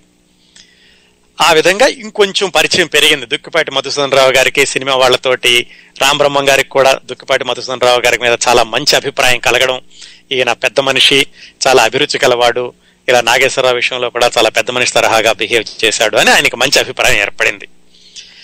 ఆ సందర్భంలో ఏమైందంటే అటు అక్కడ ఈ పల్నాటి యుద్ధం సినిమా మొదలైంది. షూటింగ్ జరుగుతూ ఉండగా దుక్కిపాటి మధుసూదన్ రావు గారి బంధువుల్లో ఎవరో ఒకళ్ళకి క్యాన్సర్ వస్తే వాళ్ళని మద్రాసు హాస్పిటల్లో చేర్చాల్సి వచ్చింది. ఆ దా పని మీద ఈయన మద్రాసు వెళ్ళినప్పుడు అక్కడ కొన్ని రోజులు ఉన్నారు దుక్కపాడి మధుసూదన్ గారు. ఎలాగో అక్కడ ఉన్నారు కదా మరి ఆయన మిత్రుడు మ్, నాగేశ్వరరావు ఉన్నాడు గో- రామబ్రహ్మ గారు కూడా బాగా తెలిసిన ఆయనే. తరచూ వాళ్ళ దగ్గరికి వెళ్ళడం మొదలు పెట్టారు అప్పటికింకా ఈ పల్నాటి యుద్ధం కొంచెం స్క్రిప్ట్ వర్క్ కూడా ఇంకా జరుగుతూ ఉంది. షూటింగ్ కొంచెం జరుగుతుంది స్క్రిప్ట్ వర్క్ జరుగుతుంది. అప్పుడు ఆ కథా చర్చల్లో దుక్కిపాటి మధుసూదన్ రావు గారు కూడా కూర్చునేవాళ్ళు. అది రాసేది ఎవరు? సముద్రాల రాఘవాచార్య గారు సంభాషణ రాసేది.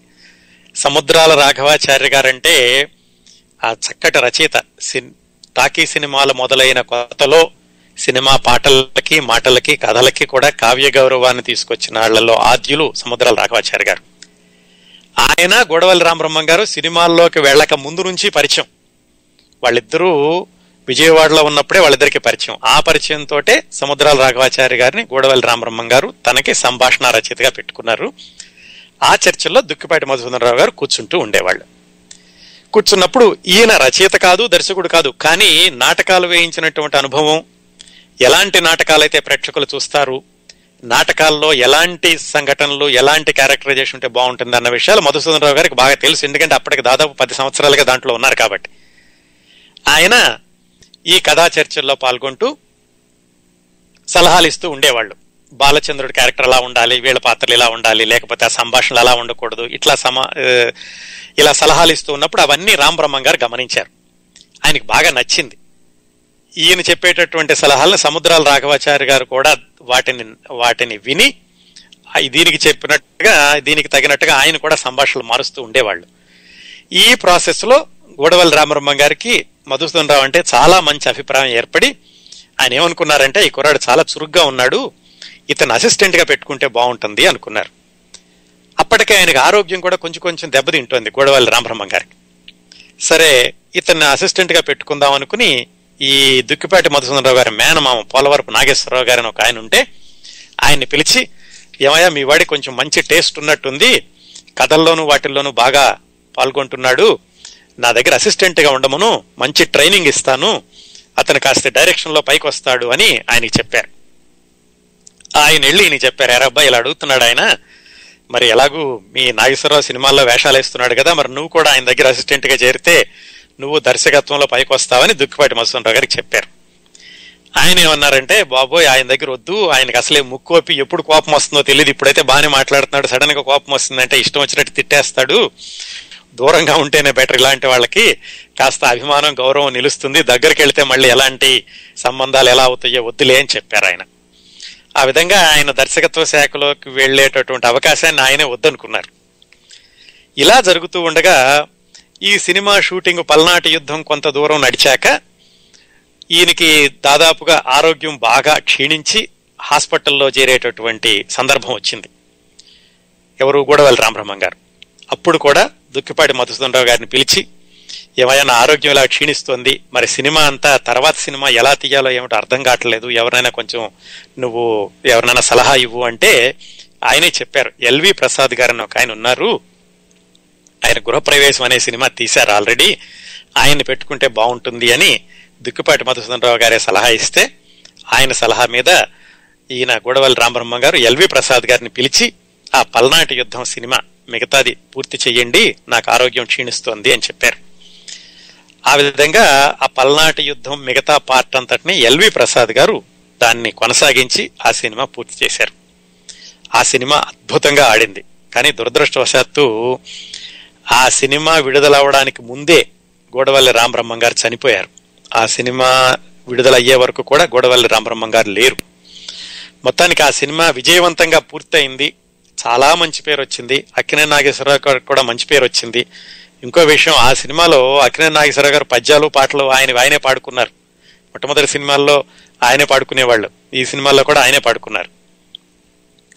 ఇట్లా ఈ సినిమా స్క్రిప్ట్ విషయంలోనూ ఆ తర్వాత సినిమా ఆగిపోయినప్పుడు ఆ సినిమాకి మళ్ళా గోడవల్లి రామబ్రహ్మం గారు కొనసాగించలేనుకున్నప్పుడు ఆయనకి సలహా ఇవ్వడంతో వీటన్నిటితోటి మొత్తానికి దుక్కిపాటి మధుసూదనరావు గారి సినిమా వాళ్ళతోటి సంబంధ బాంధవ్యాలు ఎక్కువగా పెరిగినాయి. అదే క్రమంలో అక్కినే నాగేశ్వరరావు గారు మిగతా బ్యానర్స్లో కూడా నటించడం భరణి పిక్చర్స్ అంటే భానుమతి గారు భానుమతి గారి భర్త రామకృష్ణ గారు అలాగే ఇటు ఇంకోవైపు ఘంటసాల బలరామయ్య గారు అలాగే వినోద పిక్చర్స్ అని దాంట్లో కూడా వేసేవాళ్ళు ఈయన. దాంట్లో డిఎల్ నారాయణ గారు వేదాంతం రాఘవయ్య గారు ఇలా వీళ్ళందరితోటి పరిచయాలు పెరిగినాయి. అంటే ఎందుకు చెప్తున్నానంటే ఇవన్నీ ఈ విధంగా ఈయనకి రంగం సిద్ధమైంది. సినిమాల్లోకి వెళదాము సినిమాలు తీద్దాము అనేటటువంటి ఆలోచన రావడానికి రంగం సిద్ధం అవడానికి ఇన్ని జరిగినాయి. ఇన్ని సంఘటనలు ఇన్ని పరిచయాలు ఇన్ని సందర్భాలు జరిగాక అప్పుడు ఈయనకి ఏమైనా చేద్దామని ఐడియా వచ్చింది. కానీ అంత తొందరగా వెంటనే సినిమాలు తీసేద్దాం అనుకుంటే తీసేసేయడం వెంటనే తీసేయడం వెంటనే పేరు రావడం జరగదు కదా. ఈ విధంగా నలభై ఐదు నుంచి యాభై వరకు పంతొమ్మిది వందల నలభై ఐదు నుంచి పంతొమ్మిది వందల యాభై వరకు మధ్యలో స్వాతంత్ర్యం కూడా వచ్చింది భారతదేశానికి. ఆ సందర్భంలో అక్కినే నాగేశ్వరరావు గారి కెరీర్ అద్భుత అత్యద్భుతంగా కొనసాగుతోంది. ఆయన సినిమాల్లో మంచి పేరు తెచ్చుకుంటున్నారు. దుక్కిపాటి మధుసూదనరావు గారు అప్పుడప్పుడు మద్రాసు వెళ్ళి రావడం సినిమా వాళ్ళతో పరిచయాలు పెరుగుతున్నాయి. ఇక్కడ ఈయన పరిస్థితి ఎలా ఉందంటే ఈ ఆంధ్ర నాటక కళా పరిషత్కి చాలా మంచి పేరు తీసుకొచ్చారు. అది ఎట్లాంటి స్టేజ్కి వచ్చిందంటే వీళ్ళు తెనాలి గుడివాడ బందరు ఏలూరు పాలకొల్లు అన్ని ఊళ్ళల్లో కూడా వీళ్ళ నాటక సంస్థకి బ్రాంచీలు పెట్టారు. వాళ్ళ శాఖలు పెట్టి వాళ్ళ ద్వారా కూడా నాటకాలు వేయించడం మొదలు పెట్టారు అప్పట్లో ఈ నాటక పోటీలకి ఏమనేవాళ్ళు అంటే పరిషత్తులు అనేవాళ్ళు ఇప్పటికి కూడా అంటారు. అది చాలా మందికి అర్థం కాదు. పరిషత్ అంటే పరిషత్ అంటే నాటక పోటీలు అనమాట వీళ్ళలాగా పరిషత్ పెట్టినప్పుడు అంటే నాటక పోటీలు పెట్టినప్పుడు దాదాపుగా వంద వరకు నాటక సమాజాలు వచ్చాయి. అంతగా దుక్కిపాటి మధుసూదనరావు గారు ఆ నాటక సమాజాన్ని పెంచి పోషించారు. పంతొమ్మిది వందల యాభైలో కాకినాడలో వీళ్ళు నాటకాల పోటీలు పెట్టినప్పుడు పృథ్వీరాజ్ కపూర్ అప్పట్లో ఆయన అత్యంత ఖ్యాతి గడించినటువంటి ఉత్తరాది నటుడు పృథ్వీరాజ్ కపూర్ని వీళ్ళు చీఫ్ గెస్ట్గా కూడా పిలిచారు. మీకు గుర్తుంటే సావిత్రి గారి గురించి మాట్లాడుకున్నప్పుడు చెప్పుకున్నాం. ఆ పృథ్వీరాజ్ కపూర్ వచ్చినప్పుడు ఆవిడ దాంట్లో ఒక బెంగాలీ నాటకంలో ఒక డాన్స్ కూడా చేశారు ఆయన మెచ్చుకున్నారు అని. ఆ నాటకాల పోటీల్లోనే సావిత్రిని చూసినప్పుడు ఈయన దుక్కిపాటి మధుసూదనరావు గారు అమ్మ నీకు మంచి నటన ఉంది నువ్వు పైకి వస్తావు సినిమాల్లో ప్రయత్నించవచ్చు కదా అని ఆయన సలహాలు ఇచ్చారని కూడా అప్పుడు చెప్పుకున్నాం మనం సావిత్రి గారి గురించి మాట్లాడుకున్నప్పుడు. ఆ విధంగా ఈయన నాటక సమాజాన్ని విపరీతంగా పెంచి పోషిస్తున్నారు. బాగానే ఉంది. కానీ ఈయనకు వచ్చే ఆదాయం ఏమిటి? ఖాదీ బండారు ఒకటే. ఈ నాటకాల్లో ఏమి డబ్బులు రావు. అది బిజినెస్ కాదు కదా. ఆయన ఊరికే హాబీగా చేస్తున్నారు.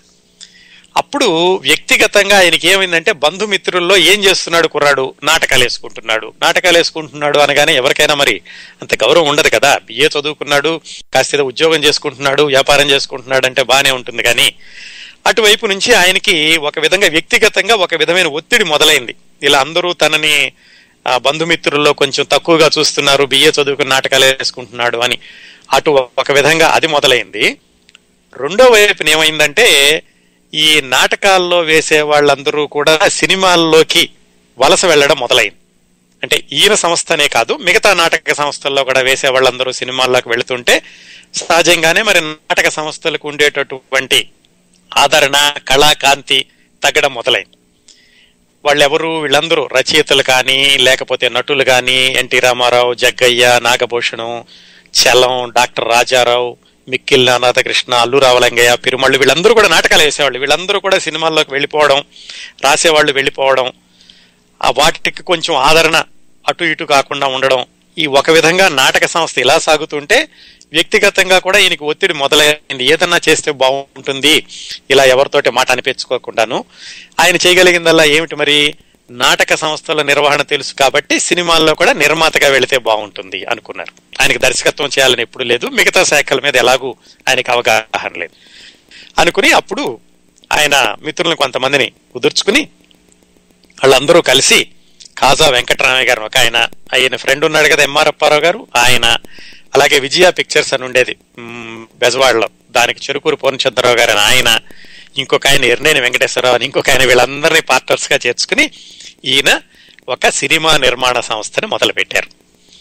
దాని పేరు శరత్ ఫిలిమ్స్. అది అన్నపూర్ణ పిక్చర్స్ కాదండి శరత్ ఫిలిమ్స్ అని ఒకటి మొదలు పెట్టారు దాంట్లో నాగేశ్వరరావు గారికి ఏమీ సంబంధం లేదు అసలు. ఆయన పార్ట్నర్గా కూడా ఈయన అడగలేదు. ఎందుకంటే నేనంతటి నేను అడిగి అక్కినే నాగేశ్వరరావు గారిని దీనిలో జాయిన్ చేసుకుంటే ఆయన ద్వారా నేనేదో పైకి వద్దామని అనుకుంటున్నారు అందరూ అనుకుంటారని ఈయన మొత్తానికి మొహమాట పడ్డారేమో కానీ ఆయన అయితే ఆహ్వానించలేదు. శరత్ ఫిలిమ్స్ అని మొదలుపెట్టారు. అది దాదాపు మొదలుపెట్టిన కొత్తలోనే ఆగిపోయింది. ఎందుకంటే దాంట్లో మిగతా వాళ్ళందరూ కూడా ఎవరి బిజినెస్లు వాళ్ళకు ఉన్నాయి. ఈయన ఒక్కడే చూసుకోవాల్సి వచ్చింది పనులన్నీ కూడా దుక్కిపాటి మధుసూదనరావు గారి మిగతా పనులన్నీ చూసుకోవాల్సి వచ్చింది. పైగా ఆ ఈయన ఒక్కడే చూడడంతో ఏంటంటే ఇది రేపు ఏమైనా జరిగింది అనుకోండి దీంట్లో బాగా బాగా ఆడితే పర్వాలేదు. ఏదైనా సరిగా లేకపోతే అందరూ నన్నే అంటారు. మిగతా వాళ్ళేమో యాక్టివ్గా లేరు. నేను ఒక్కడనే మొత్తం బాధ్యత బరువు అంతా తీసుకుని మళ్ళా చివరిలో ఏదన్నా అయితే మళ్ళీ మాట పడడం ఇవన్నీ ఎందుకు? మొదట్లోనే మానేస్తే బాగుంటుందని ఆ చిత్ర నిర్మాణ సంస్థని మూసేశారు. ఆ విధంగా దుక్కిపాటి మధుసూదనరావు గారు మొదటిసారి ప్రారంభించినటువంటి చిత్ర నిర్మాణ సంస్థ శరత్ ఫిలిమ్స్ ఆదిలోనే ఆగిపోయింది. ఆగిపోయాక మళ్ళీ మళ్ళీ కొన్ని రోజులు అయింది మళ్ళీ కొన్ని రోజులు అయ్యాక మరి ఈ చిత్ర నిర్మాణ సంస్థ మొదలుపెట్టినప్పుడు అప్పుడు ఆగిపోతే అప్పుడే ఆపేస్తే ఆయనకి మరి ఏదో ఒక వ్యాపకం చూద్దాం చూసుకుందాం అనుకుంటున్నారు కదా. అప్పుడు ఆ రెండో చిత్ర నిర్మాణ సంస్థకి పునాది ఎలా పడిందంటే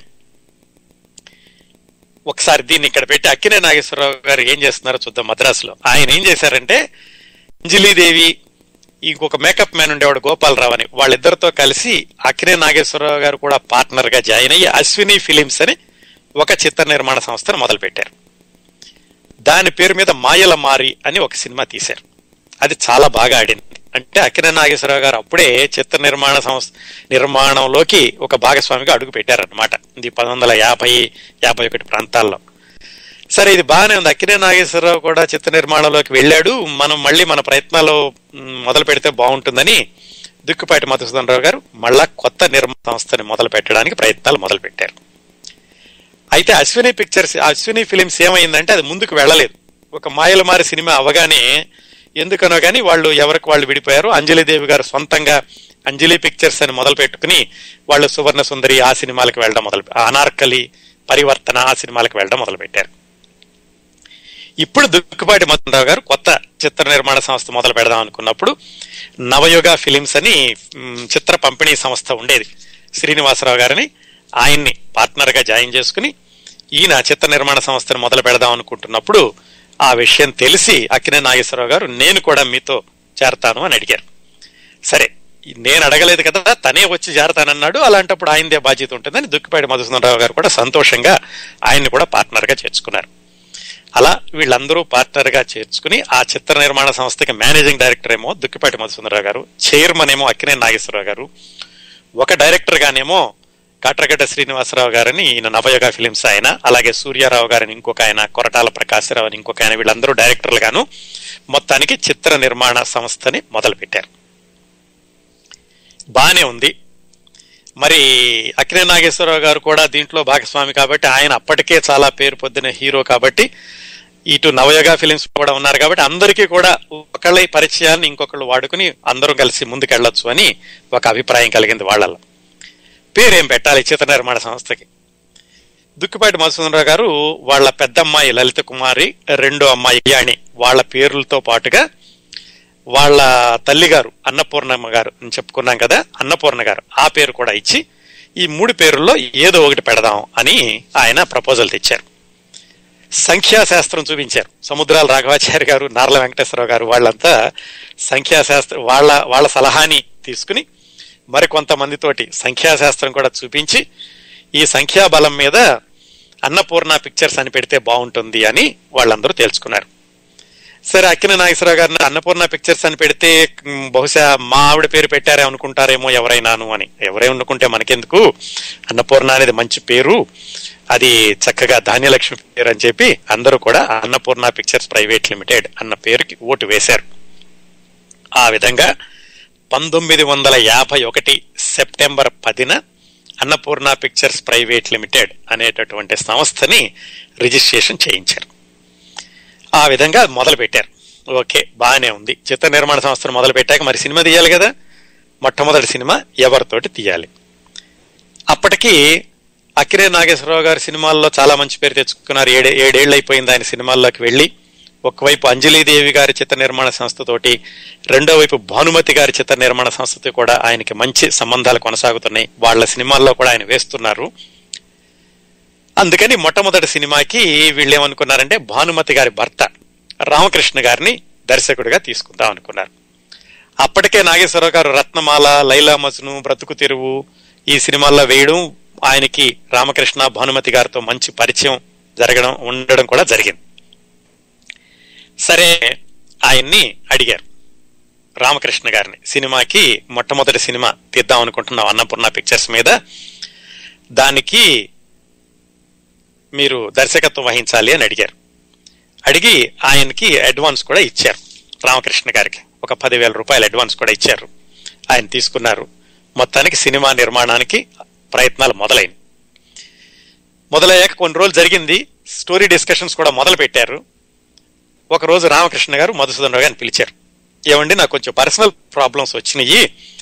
నేను మీ సినిమా మీద నేను కాన్సన్ట్రేట్ చేయలేను. దయచేసి మీ అడ్వాన్స్ మీకు ఇచ్చేసేస్తాను.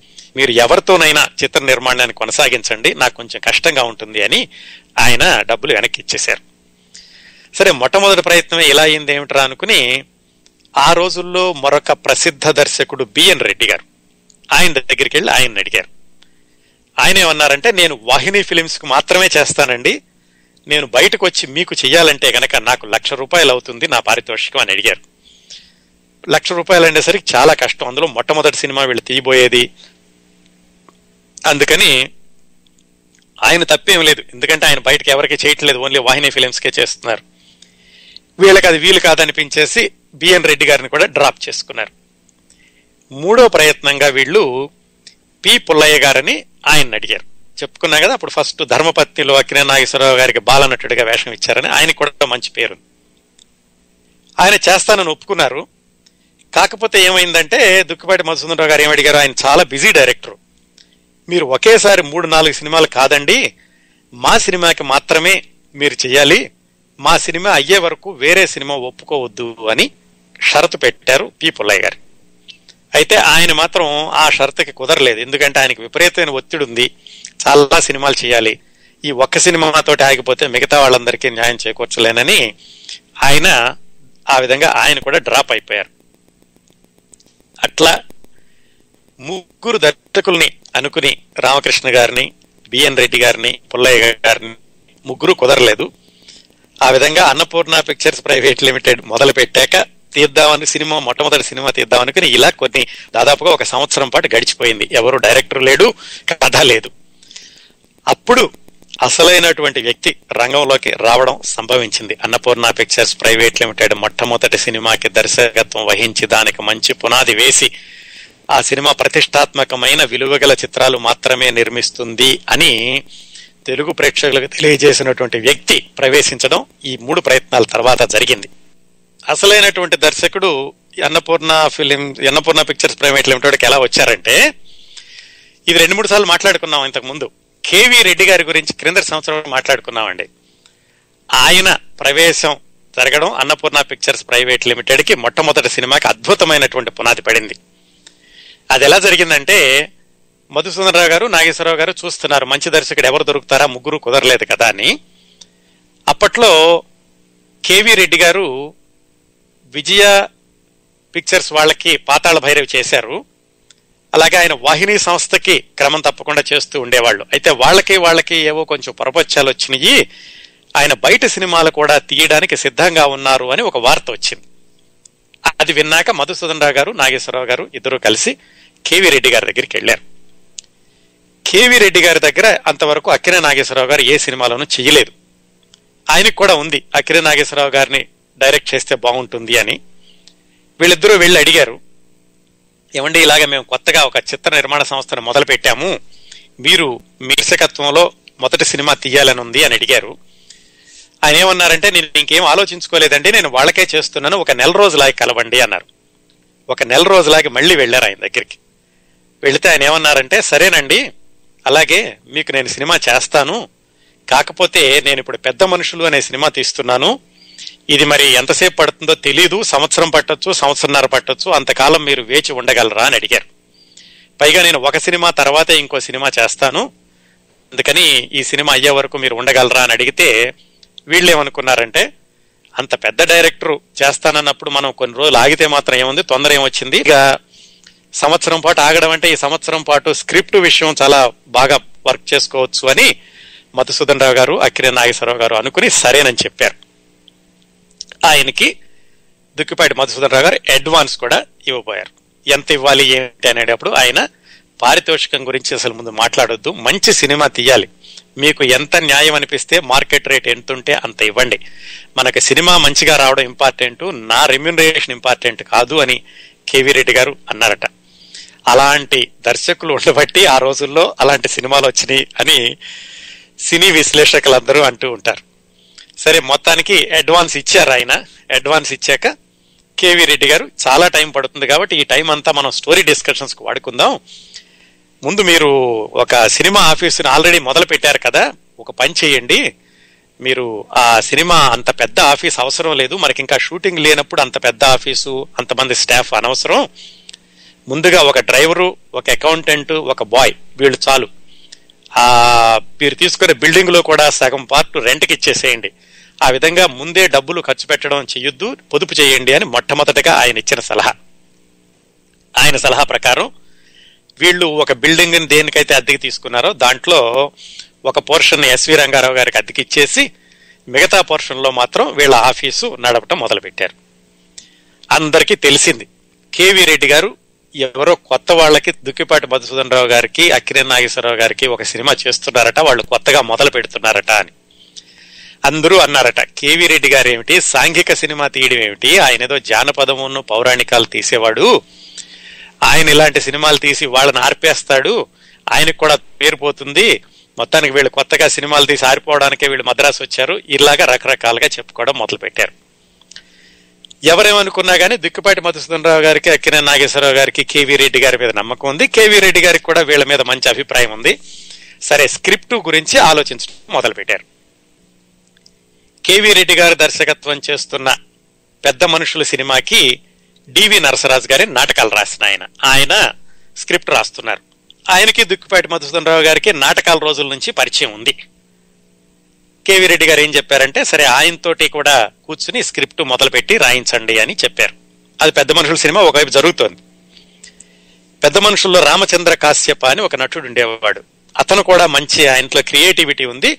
వాళ్ళిద్దరితో కూర్చొని స్క్రిప్ట్ రాయించండి అని మొత్తానికి డివి నరసరాజు గారు రామచంద్ర కాశ్యప అన్న ఆయన ఒక ఆరు నెలల పాటు కూర్చుని స్క్రిప్ట్ తయారు చేశారు.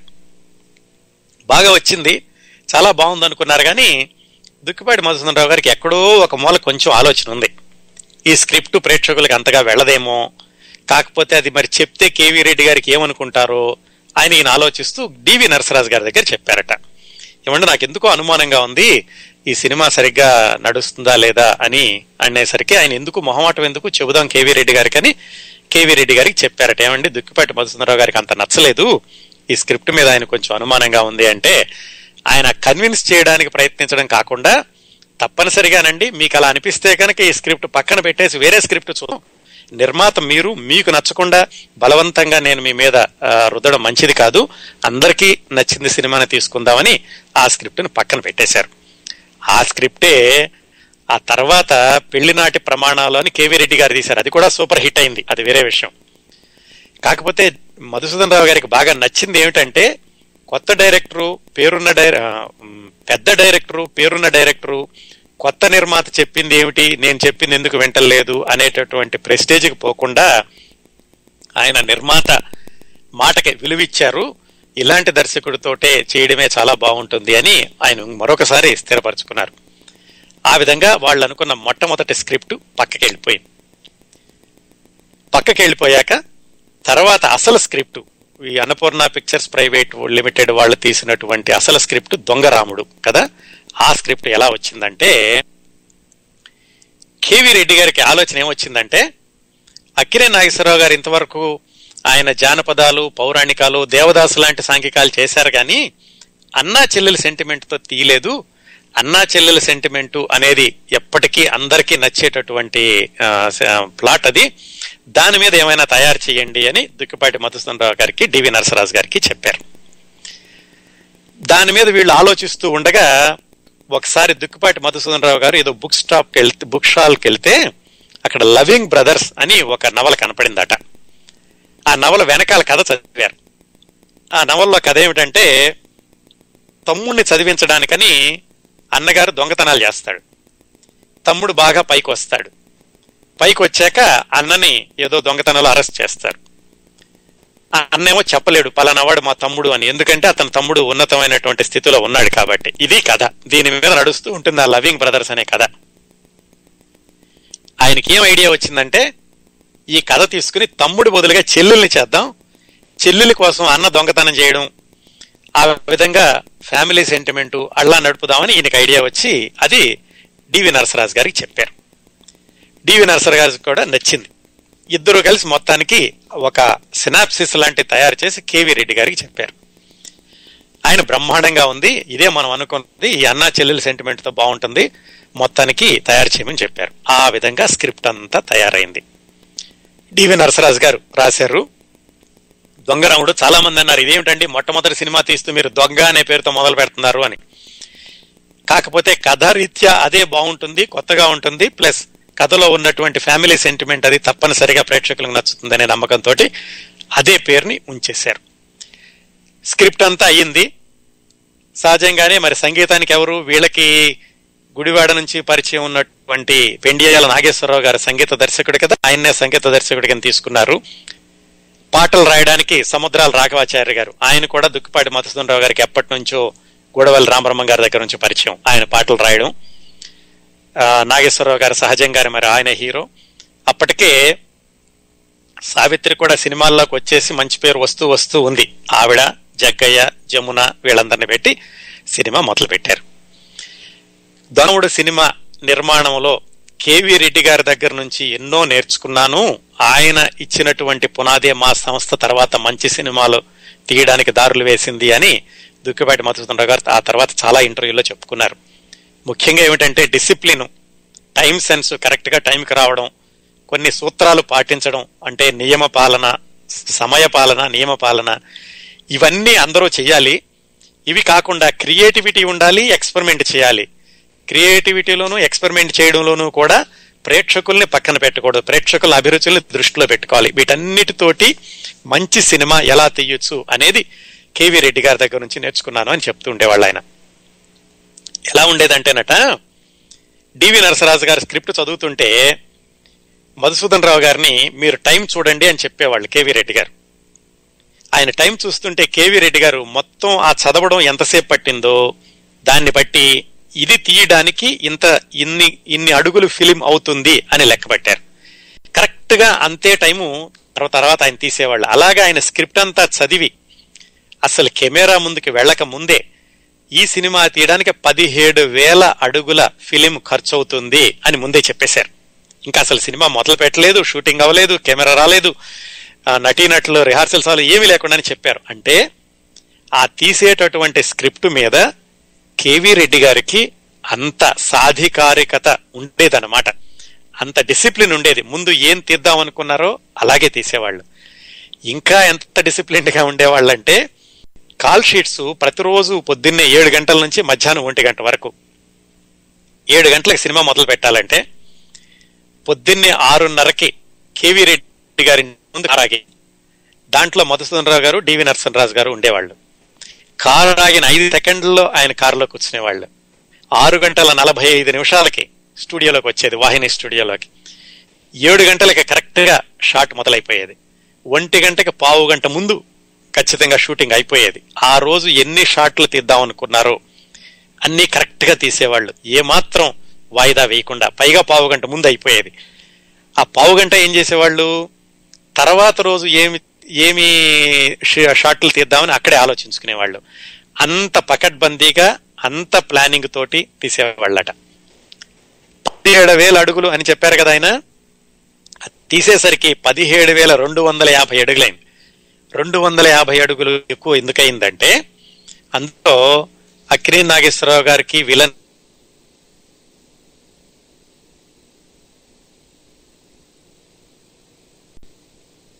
ఒక ఫైటింగ్ ఉంటుంది. ఆ ఫైటింగ్ ఏమైందంటే వీళ్ళు ముందు అనుకున్న దానికంటే కొత్త రకంగా పెడదామని అప్పుడు మద్రాసులో రెజిలింగ్ పోటీలు జరుగుతుంటే ఆ పోటీలకు వెళ్ళి వాటిని చూసి వాటి మీద ఇలాంటి పెడితే బాగుంటుంది అని అనుకోవడంతో దానివల్ల ఒక రెండు వందల యాభై అడుగులు ఎక్కువైంది. అంతేగాని కరెక్ట్గా ఆయన ఎంత తీద్దాం అనుకున్నారో అంతే తీశారు కేవీ రెడ్డి గారు. అలాగే వీళ్ళందరికీ కూడా ఆర్టిస్టులందరికీ ముందు రోజే స్కెచ్ వేయించి ఎలా ఉంటే బాగుంటుంది వీళ్ళ మేకప్ ఎలా ఉండాలి వీళ్ళకి దుస్తులు ఎలా ఉండాలి అని ముందే వేయించి కరెక్ట్గా అలాగే చేసేవాళ్ళట. ఇవన్నీ కూడా ఎందుకు వివరంగా చెప్తున్నానంటే మొట్టమొదటి సినిమాలో ఇన్ని మంచి విషయాలు నేర్చుకోవడం వల్ల అవన్నీ తర్వాత దర్శకుడు ఎవరైనప్పటికీ కూడా దుక్కిపాటి మధుసూదన్ రావు గారే ఇలాంటి మంచి ప్రమాణాలన్నింటినీ మిగతా సినిమాలకు కూడా కొనసాగించడానికి అవకాశం ఏర్పడింది. సినిమా అంతా అయిపోయింది. బ్రహ్మాండంగా వచ్చింది అనుకున్నారు. ముందుగా రిలీజ్ అవడానికి ముందు వీళ్ళ పార్ట్నర్స్కి చూపించారు. అన్నపూర్ణ పిక్చర్స్లో మిగతా పార్ట్నర్స్ కూడా ఉన్నారనుకున్నాం కదా అందరికీ చూపించారు. అందరూ చూశారు. ఏమీ మాట్లాడకుండా వెళ్ళిపోయారు. మధుసూదన్ రావు గారికి అర్థం కాలేదు ఏంటి? ఏం మాట్లాడకుండా వెళ్ళిపోయారు? వాళ్ళకి నచ్చలేదా? అని. అదే మాట కేవీ రెడ్డి గారితో అంటే మీరేం కంగారు పడమాకండి. వాళ్ళకి నచ్చినట్టు లేదు కదా అంటే వాళ్ళ గురించి మీరేం కంగారు పడకండి. సినిమా మాత్రం బ్రహ్మాండంగా ఆడుతుంది. ప్రేక్షకులకు తప్పనిసరిగా నచ్చుతుంది అని అన్నారు. కేవి రెడ్డి గారు సాధారణంగా ఆయన సినిమాలకి సాధారణంగా ఆయన ప్రివ్యూ వేయడానికి ఒప్పుకునేవాళ్ళు అంటే బయట వాళ్ళకి ఇది ఓన్లీ పార్ట్నర్స్కి చూపించారు ఇంతవరకు. సినిమాలో పెద్దవాళ్ళందరినీ పిలిచి చూపించడానికి ఆయన ఒప్పుకునేవాళ్ళు కాదు. కాకపోతే ఏంటంటే మధుసూదన్ రావు గారు ఏమన్నారంటే ఏమండి నాకు తెలుసు మీ మీ పద్ధతి ఏమిటంటే మీరు ప్రివ్యూ వేయనివ్వరు. కానీ ప్రివ్యూ వేయకపోతే మాది మొట్టమొదటి సినిమా కదా అందరూ ఏమైనా అనుకుంటారేమో. అందుకని కనీసం మా సినిమాకి ఒప్పుకోండి ప్రివ్యూ వేద్దామంటే సరే సినిమా వాళ్ళందరినీ పిలిచి ప్రివ్యూ వేశారు. ప్రివ్యూ వేస్తే అందరూ చూశారు. చూసి బయటకు వచ్చి అందరూ గగ్గోలు పెట్టారు. ఈ సినిమా తప్పనిసరిగా ఫెయిల్ అయి తీరుతుంది. మొట్టమొదటగా వచ్చిన వాళ్ళని కేవీ రెడ్డి గారు ఆర్పేస్తున్నారు. వీళ్ళు దీంతో తటాబుట్టా సర్దుకుని వెనక్కి వెళ్ళిపోతారు. ఈ అన్నపూర్ణ పిక్చర్స్ అనేది దీంతో ఆగిపోతుంది అని అందరూ రకరకాలుగా పుకార్లు పుట్టించడం గగ్గోలు పెట్టడం మొదలుపెట్టారు. సినిమా మాత్రం పంతొమ్మిది వందల యాభై ఐదు అక్టోబర్ రెండున విడుదలైంది. చూడండి పంతొమ్మిది వందల యాభై ఒకటిలో వాళ్ళ చిత్ర నిర్మాణ సంస్థ మొదలు పెడితే యాభై ఐదులో సినిమా విడుదలైందంటే నాలుగు సంవత్సరాల పాటు వాళ్ళు వేచి ఉన్నారు మంచి సినిమా కోసం. పంతొమ్మిది వందల యాభై ఐదు అక్టోబర్ రెండున విడుదలైంది దొంగరాముడు. ఇంకా సినిమా ఎంత సక్సెస్ అయిందనేది చెప్పాల్సిన అవసరం లేదు కదా. ఆ సినిమా సక్సెస్ ఆ తర్వాత నలభై సంవత్సరాల పాటు అన్నపూర్ణ పిక్చర్స్ మధ్యలో అటు ఇటు పేరు మారినా గానీ సినిమాలు నిర్మించడానికి పునాది వేసింది. ఆ విధంగా మొట్టమొదటి సినిమా ఘన విజయం సాధించింది. అదండి దుక్కిపాటి మధుసూదన్ రావు గారి చిన్నతనం నుంచి కూడా మొట్టమొదటి సినిమా చిత్ర మొట్టమొదటి చిత్రాన్ని నిర్మించే వరకు జరిగినటువంటి ఆయన ప్రస్థానం. తర్వాత మంచి సినిమాలు తీశారు. ఒక్కొక్క సినిమా గురించి కూడా మనం దాదాపుగా అరగంట గంట సేపు మాట్లాడుకోవచ్చు. ఇంతటితోటి దిక్కుపాటి మధుసూదన్ రావు గారి గురించినటువంటి కార్యక్రమాన్ని ముగిస్తున్నాను.